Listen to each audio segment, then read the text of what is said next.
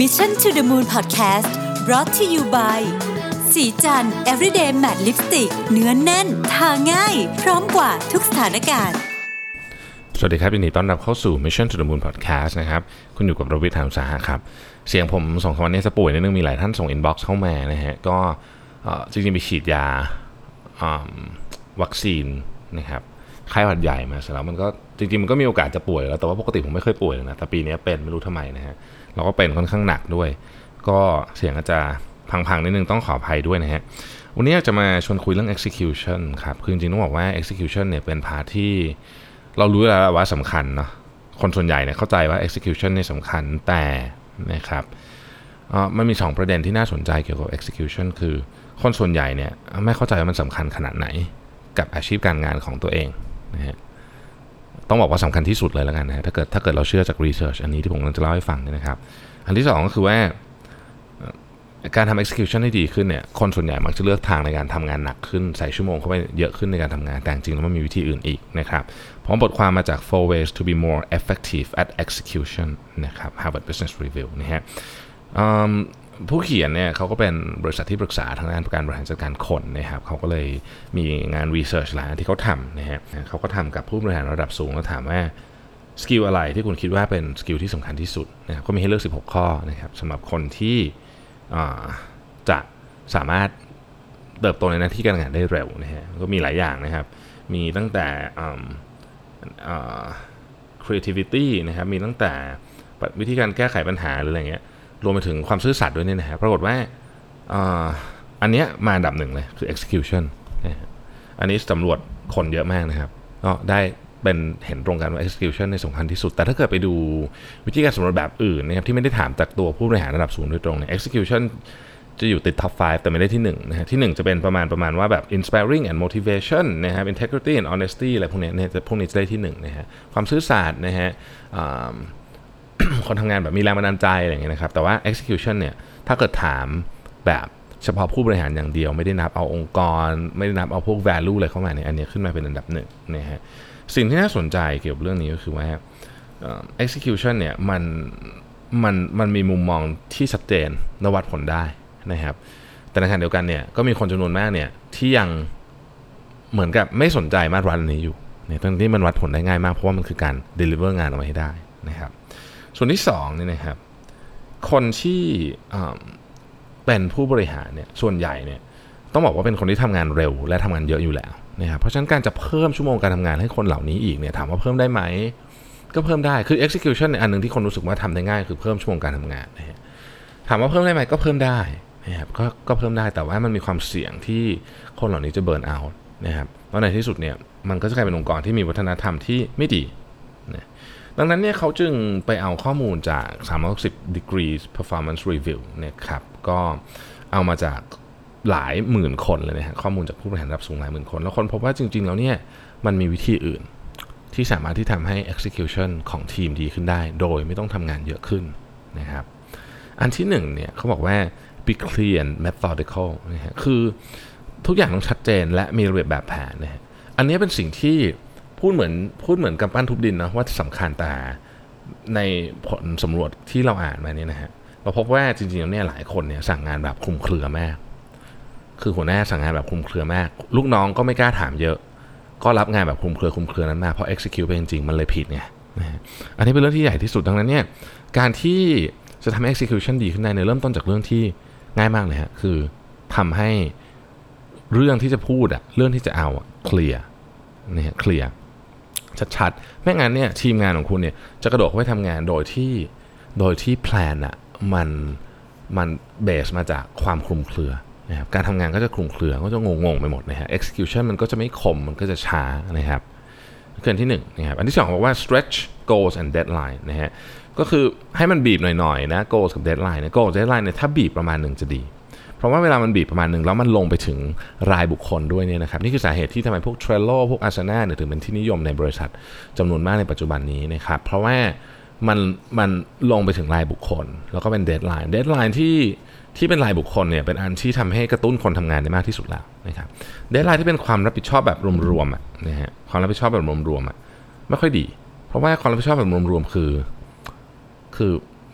เวลาทุกคนมีความรับผิดชอบเรื่องนี้ ก็คือจะไม่มีใครรับผิดชอบเรื่องนี้เลย มันจะเป็นอารมณ์แบบนั้นนะครับดังนั้นเนี่ยทำ deadline กับ goal ให้มัน stretch นิดนึงก็คือให้มันกดดันนิดนึงนะครับแต่อย่ากดดันมากเกินไปนะ เพราะว่าถ้าเกิดมันกดดันมากเกินไปเนี่ยกลายเป็นว่าทีมของคุณจะเลิกสนใจเรื่องนี้ไปเลย เพราะว่ายังไงก็ทำไม่ทันอยู่แล้วนะครับต้องต้องระวังหาจุด balance ของสองเรื่องนี้ให้ดี ซึ่งเป็นอะไรที่ยากเหมือนกันนะครับแต่ว่าจำเป็นต้องทำนะฮะคืออันนึงที่ผมเห็นนะเวลาผมไปดูเขาสั่งงานกันเนี่ยนะครับก็คือเอา deadline แบบหัวหน้าคิดอะ สมมติว่าเอาอาทิตย์หนึ่งอะไรพี่จะเอาอาทิตย์หนึ่งแต่คือไม่ได้ดูเลยว่าจริงๆแล้วเนี่ยอาทิตย์หนึ่งเนี่ย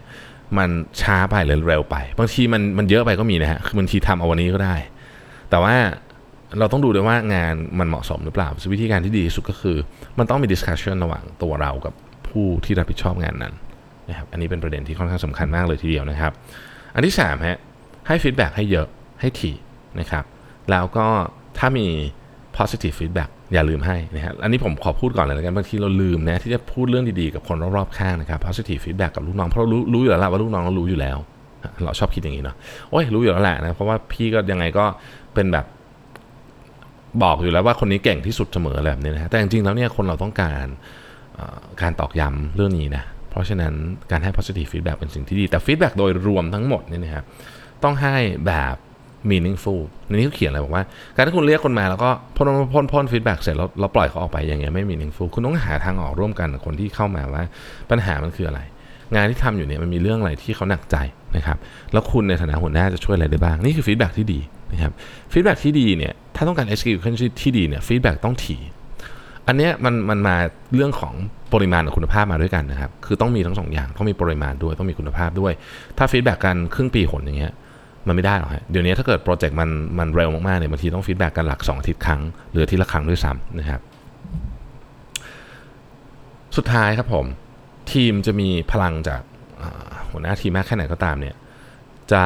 ทำงานไม่ได้เลย ถ้าเกิดทีมมีคอน FLICT อยู่ลึกๆนะฮะและไม่ไว้ใจกันนะครับเพราะฉะนั้นบอกว่าข้อที่ 4 คือ resolve conflict and build team unity นะฮะทีมที่มีปัญหาเรื่องของคนทะเลาะกันในทีมนะไม่ว่าจะมาจากเรื่องอะไรก็ตามเนี่ย ซึ่งผมผมเชื่อว่าหลายที่มีนะฮะแล้วก็ผมเองเป็นปัญหาที่หนักใจมากนะผมผมเป็นคนแฮนด์เรื่องนี้ได้ไม่เก่งบอกจริงก็ต้องอ่านหนังสือนะครับต้องไปปรึกษาผู้ใหญ่ คือมนุษย์เราครับ มีพื้นฐานที่แตกต่างกันมาก เราต้องเราต้องเข้าใจจากประเด็นนี้ก่อนนะคือเรามี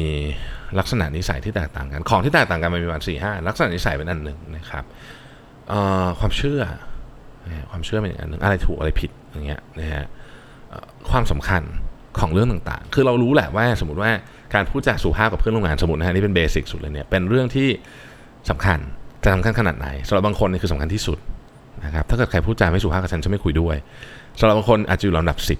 ก็คือไม่รู้ว่าขอให้งานเสร็จก่อนนะพูดจากันรุนแรงบ้างก็ได้ ไม่มีอะไรผิดไม่มีอะไรถูกนะผมผมต้องบอกอย่างนี้ก่อนนะครับ แต่ว่าเราเข้าใจไหมว่าอีกคนหนึ่งก็คิดไม่เหมือนเรา